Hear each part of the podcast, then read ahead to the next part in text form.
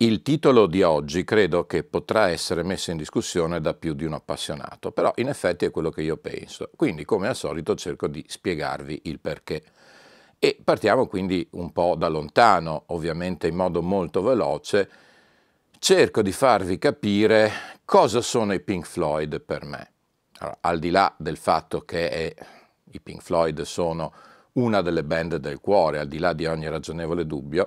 ma eh, certamente io non riesco e non sono mai riuscito, nemmeno prima di intraprendere questa professione, a svolgere il ruolo del fan, del fan acritico. Quindi ho sempre cercato di pormi la famosa domanda delle domande, perché e poi dove, come, quando, cioè le tipiche domande che qualunque giornalista dovrebbe porsi e che però secondo me dovrebbero porsi anche tutte le normali persone che in questo caso diventano appassionati di una materia. Fatto questo cappello doveroso, a mio parere i Pink Floyd, come tutte le grandi band che riescono a eh, sopravvivere a se stesse, mi verrebbe da dire, cioè a vivere molto a lungo nel tempo, inevitabilmente hanno attraversato una serie di fasi, una serie di fasi che sono a mio parere abbastanza ben distinguibili. Allora, si parte col genio, si parte alla fine degli anni 60 in un momento di grande fermento creativo, eh, aiutato anche da una tecnologia embrionale, ma che però sta crescendo e quindi comincia ad offrire appunto ai creativi musicali degli strumenti tecnici per esplorare territori eh, fino a poco tempo prima sconosciuti. I Pink Floyd nascono sostanzialmente nel 1967, ovvero quando esplode eh, la eh, fase di ricerca, la fase importante, la fase sperimentale dei, dei Beatles. Eh, non a caso eh, lo stesso Waters, ma in generale tutti i Pink Floyd hanno sempre riconosciuto un'importanza fondamentale a sia Sgt. Peppers che poi White Album nel loro sviluppo creativo. Eh, quei primi Pink Floyd appartengono a buon diritto al mondo della cosiddetta psichedelia, questo mondo che eh, nasce attorno alla magica estate del 68, che secondo me di magico ebbe molto poco, però eh, cerchiamo di mantenere questo sguardo benevolo verso quel movimento giovanile che eh, tanto fermento e tante novità inevitabilmente ebbe a proporre. E nasce sostanzialmente attorno a questo genio maledetto che fu Sid Barrett. In particolare nasce da, così, dalla, dall'unione, dall'incontro fra Roger Waters e eh, Sid Barrett. Sid Barrett è stato il motore dei primi album dei Pink Floyd, è stato il genio creativo che ha portato questa ventata di novità e freschezza a tutto il panorama musicale dell'epoca. Ma come ogni genio purtroppo eh, spesso accade, eh, era abbastanza intrattabile, ingovernabile e quindi ben presto, oltre alla, eh, così, ai problemi eh, fisici e mentali che eh, l'abuso di droghe, inutile nascondere il motivo, eh, provocarono su di lui, eh, venne deciso, eh, credo abbastanza collegialmente da parte degli altri membri del gruppo, di estrometterlo, di isolarlo, cioè eh, quando il gruppo cominciava ad avere una uh, struttura anche live ben, ben precisa, ben definita, una presenza come quella di Sid Barrett che non era mai puntuale alle prove ma soprattutto non lo era ai concerti e questo solo per dire le cose più banali senza citare tutti gli altri inconvenienti di questo suo stato alterato psicofisico eh, fecero prevalere quella che si chiama realpolitik ed ecco che quindi Sid Barrett venne allontanato dal gruppo. E, eh, e finiva quindi con la perdita di Sid Barrett il, proprio lo slancio iniziale, quella fase che forse resta la fase più geniale di tutte le altre che successivamente si sarebbero alternate. Dopo Sid Barrett eh, iniziano i Pink Floyd eh, come gruppo quadrato, come quel gruppo che conosciamo eh, costruito attorno a queste quattro personalità, Roger Waters, David Gilmour, Nick Mason e Richard Wright. E dico questo non a caso, perché tutto il periodo, appunto fino ad Animals, eh, ha partorito degli album che sono sostanzialmente frutto di una vena creativa, di un coordinamento artistico e musicale fra tutti i membri della band, con ovviamente alternativamente l'emergere di una personalità piuttosto che dell'altra, però certamente tutti i dischi prodotti fino ad Animals sono dischi, eh, ripeto, frutto di una creatività collettiva. Dopo Animals succede qualcosa, si rompono degli equilibri, però andiamo per gradi. E cominciamo appunto a dire, a spiegare perché Animals secondo me è l'ultimo grande e forse il più grande album dei Pink Floyd, dei Pink Floyd così come li abbiamo conosciuti in questa formazione, diciamo, stabile post Sid Barrett. Allora, andiamo a inserire il contesto. Animals arriva dopo una progressione clamorosa di due album che hanno segnato la storia del rock, la storia del commercio del rock, in particolare The Dark Side of the Moon, che per non so quanti anni è rimasta nelle charts eh, di vendita di tutto il mondo, in particolare ovviamente di Inghilterra e Stati Uniti, che sono un po' l'ago della bilancia del eh, successo di una band rock, lo erano, lo sono e lo saranno sempre. E dicevo, si arriva ad Animals dopo questi due colossi, anche Wish You Were Here ovviamente album molto particolare che in qualche modo chiude il capitolo Sid Barrett perché insomma è notorio come tutto l'album fosse in qualche modo dedicato all'amico Sid che aveva definitivamente perso il senno. Ecco, eh, c'è un altro elemento, un'altra cosa importante da dire. Fino al 1975 i Pink Floyd avevano ottenuto un particolare accordo con la loro casa discografica, che era la EMI all'epoca, tale per cui loro rinunciavano a una fetta delle royalties sulle vendite dei loro dischi, in cambio di avere però un tempo illimitato a disposizione in studio di registrazione. E quindi barattarono la loro eh, creatività, eh, tutto lo spazio a loro necessario per esprimere il meglio di se stessi con una fetta di denaro, diciamo così. Questo accordo eh, nel 1975 si conclude. Si conclude però, ripeto, in un momento in cui comunque i Pink Floyd avevano acquisito sia fama sia anche una montagna di denaro. Ecco che soprattutto sulla spinta di Roger Waters che comincia a inquadrarsi un po' come band leader in modo definitivo, prendono la decisione di creare un proprio studio di registrazione. Detta così sembra una banalità oggi, in questo periodo in cui, eh, come dire, eh, con eh, pochi euro o poche sterline si possono creare home studio anche molto potenti, ma all'epoca eravamo ancora in un mondo analogico, un mondo in cui servivano attrezzature imponenti, molto costose e soprattutto un know-how non indifferente per poter governare un grande studio in grado di produrre un disco di un gruppo come Pink Floyd. Ecco quindi che questi Britannia Raw Studios eh, coronano queste ambizioni del gruppo e richiedono quasi un anno per essere realizzati all'interno di eh, locali, una palazzina a tre piani appartenuta credo ad un'associazione religiosa nel centro di Londra. E quando finalmente questo studio è pronto decidono di inaugurarlo con la produzione di, del loro decimo album appunto Animals. Eh, Animals, forse per caso, forse no, ha anche questo numero importante, decimo album, no? Bene,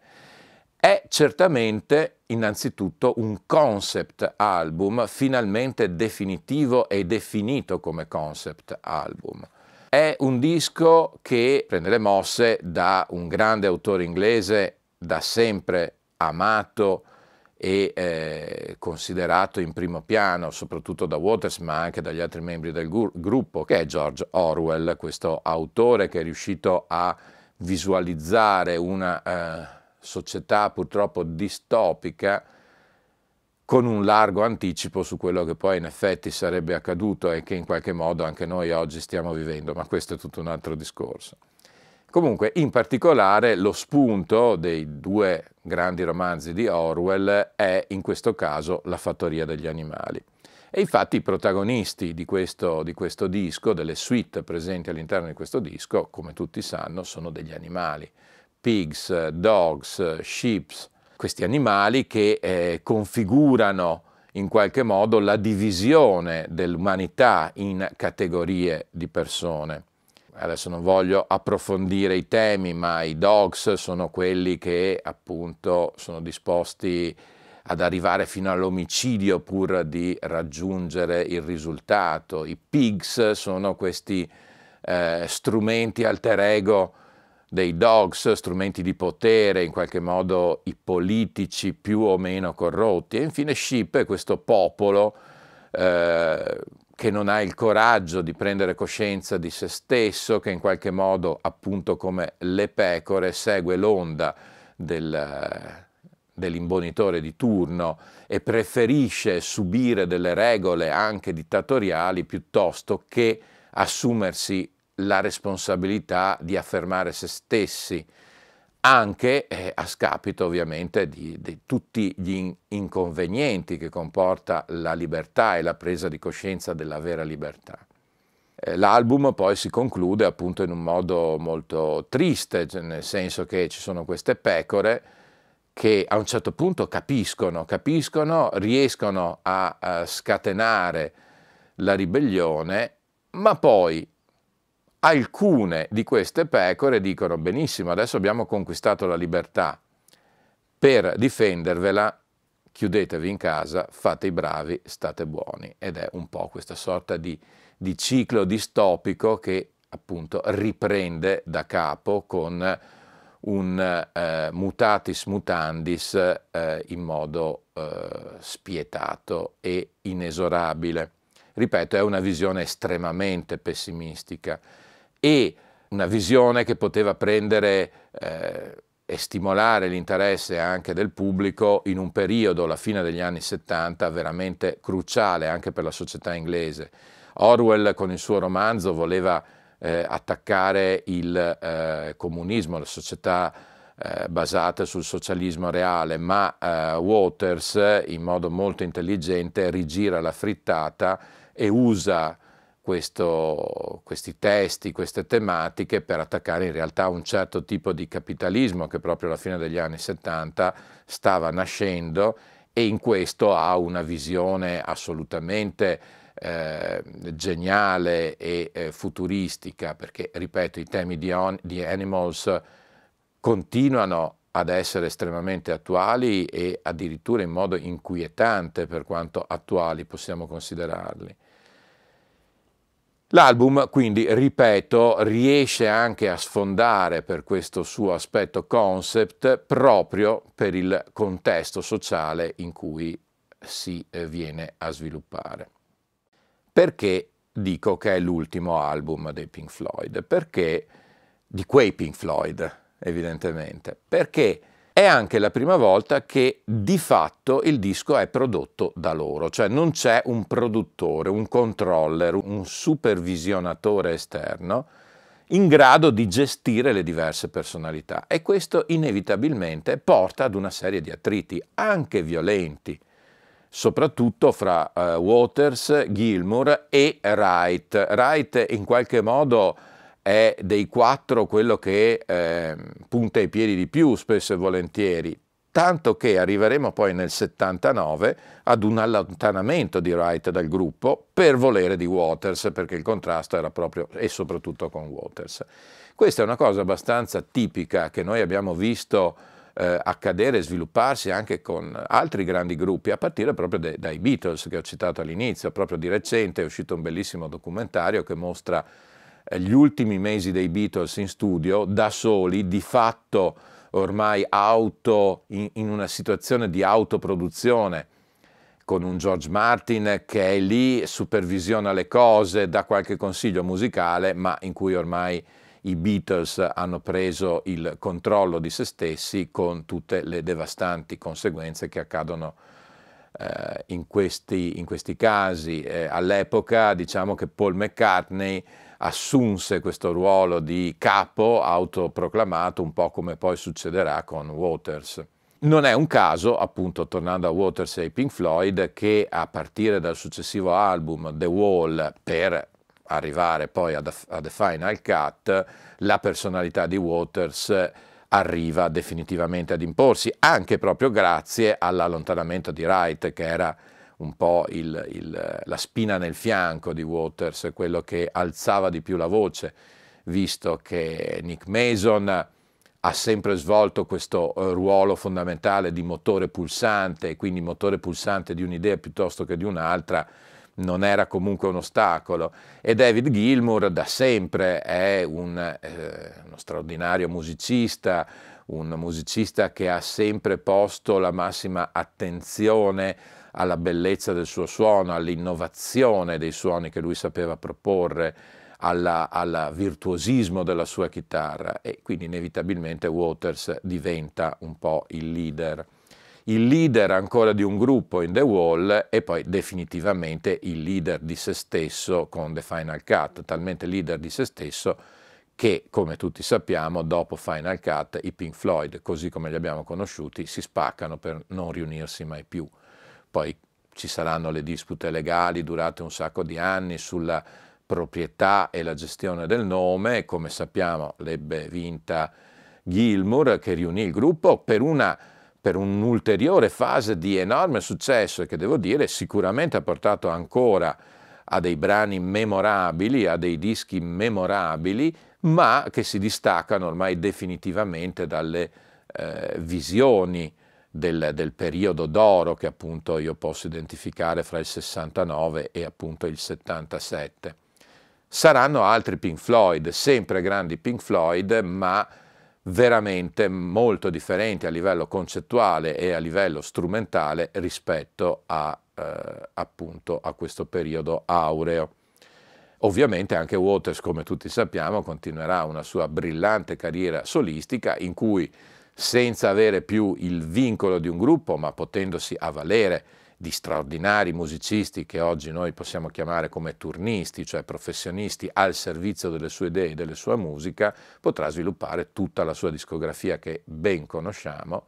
fra l'altro riprendendo alcune idee, fra cui, e perdonatemi questa mia ossessione per il cane di Waters, ma appunto il cane di Waters l'abbaiare del cane di Waters è questo fil rouge che lo accompagna per tutta la vita e credo lo accompagnerà per sempre e che prende le mosse, guarda caso, proprio in Animals, nel brano Dogs. Dicevo, eh, questo album nasce come concept, talmente come concept che il punto di partenza sono due canzoni che erano state escluse originariamente dal eh, dall'album precedente, da Wish You Were Here, e guardate, mi sono preso degli appunti perché non voglio dire delle fesserie, erano Gotta Be Crazy e Raving and Rolling. Eh, due brani appunto che restano eh, per quello che sono dal punto di vista musicale, ma a cui viene cambiato il testo, viene adattato sostanzialmente con dei cambiamenti importanti dal punto di vista del testo proprio per inserirli nel progetto concept di Animals e diventeranno non a caso Dogs e Sheep. Eh, altra curiosità, sono moltissime le curiosità attorno a questo album che si possono ricordare. Eh, partiamo dagli aspetti più tecnici. Eh, questo studio ovviamente ehm, presentava delle tecnologie assolutamente rivoluzionarie per l'epoca e non è un caso perché anche dal punto di vista della qualità del suono forse è il disco più compatto, più omogeneo e più bello, bello eh, da un punto di vista puramente estetico eh, del suono, di estetica del suono. E questo è dovuto a, questo, a questa grande regia con un banco molto importante, per la prima volta con un sistema di registrazione a 32 piste, analogico naturalmente, un sistema che presentava anche delle difficoltà nella sua gestione e si narra che eh, proprio essendo i primi approcci un errore di Waters eh, portò a cancellare, eh, sovraincidendo, un solo di Gilmour, che Gilmour ha sempre considerato il migliore di sempre, il solo di chitarra di Dogs, per cui il solo rimasto, quello che noi oggi sentiamo, a detta di Gilmour, non è così bello come quello che venne inavvertitamente e inesorabilmente cancellato per queste difficoltà di approccio con questa nuova tecnologia. Un'altra curiosità eh, simpatica è quella relativa al noto maiale dei Pink Floyd. Allora, la copertina è, eh, come tutti eh, credo sappiano, eh, è frutto di una fotografia molto bella realizzata da Storm Torgerson e è molto bella ma anche molto difficile da realizzare perché a differenza di quanto accade oggi con la tecnologia virtuale, Photoshop e dintorni, il maiale è vero, era un gigantesco maiale gonfiato, diciamo un pallone a forma di maiale gonfiato di elio che era ancorato con grandi difficoltà in mezzo a queste due ciminiere della centrale elettrica di Londra, la Battersea Power Station. Ebbene, a un certo punto, durante il set fotografico, questi ancoraggi si staccarono e il maiale volò via e creò dei problemi non indifferenti, tanto che le pubbliche autorità dovettero emanare un comunicato a tutti i piloti in volo nell'area di Londra per segnalare che avrebbero potuto incontrare questo elemento fuori controllo. In realtà per fortuna non fece molti danni, andò a, ad atterrare, diciamo così, in un'area di campagna, in una fattoria dove venne recuperato e poi eh, reinstallato più correttamente nella sua posizione per completare il set fotografico. Insomma, è un disco eh, epocale eh, sotto tutti i punti di vista che esce fra l'altro il 21 gennaio del 1977 e raggiunge, raggiunge, credo, il secondo posto nelle classifiche americane e il terzo posto nelle classifiche inglesi, eh, tenendoli molto saldi per molte settimane e si arriverà a 10 milioni di copie vendute con svariati dischi di platino attribuiti per questo. La critica lo accoglie molto bene, il pubblico resta un po' perplesso e infatti, secondo me, anche nell'immaginario collettivo, nonostante questo grande successo, non è considerato come il disco più importante dei Pink Floyd, mentre, eh, da buon bastian contrario, è quello che penso io, come ho detto all'inizio, e spero di averne spiegato nel modo migliore i motivi per cui ho questa idea di questo grande capolavoro di questa band inglese che è e resta immortale, una band che ha avuto come minimo, come minimo quattro momenti, quindi il momento Barrett, un flash iniziale folgorante che comunque segnerà il futuro, poi l'epoca aurea post Barrett 69-77 fino a Animals, l'epoca Pink Floyd Waters The Wall Final Cut e l'epoca Pink Floyd senza Waters. Come vedete Waters comunque resta come elemento distintivo sia per quando c'è sia per quando non c'è. Senza, ripeto, nulla togliere alle altre grandi per personalità, in particolare David Gilmour, che come ormai credo tutti sappiano all'interno di questi personaggi leggendari che hanno formato questa band, è eh, di gran lunga il musicista e la personalità che io amo di più. Io sono, sono per Gilmour, come si dice, e è il famoso discorso del video di quasi un anno fa che intitolammo Vuoi più bene a David Gilmour o vuoi più bene a Roger Waters? Come dire, vuoi più bene alla mamma o vuoi più bene al papà? Ecco, io voglio più bene alla mamma, cioè David Gilmour. Bene, eh, dopo questa orrenda battuta conclusiva, direi che anche per oggi siamo arrivati al termine di questo nostro incontro. Vi ricordo di iscrivervi al canale qualora ancora non l'abbiate fatto e vi interessino i nostri contenuti e vi rimando all'ascolto, sorpresa, sorpresona o sorpresina, lo deciderete voi, di oggi. E anche per oggi, inevitabilmente, that's all, folks.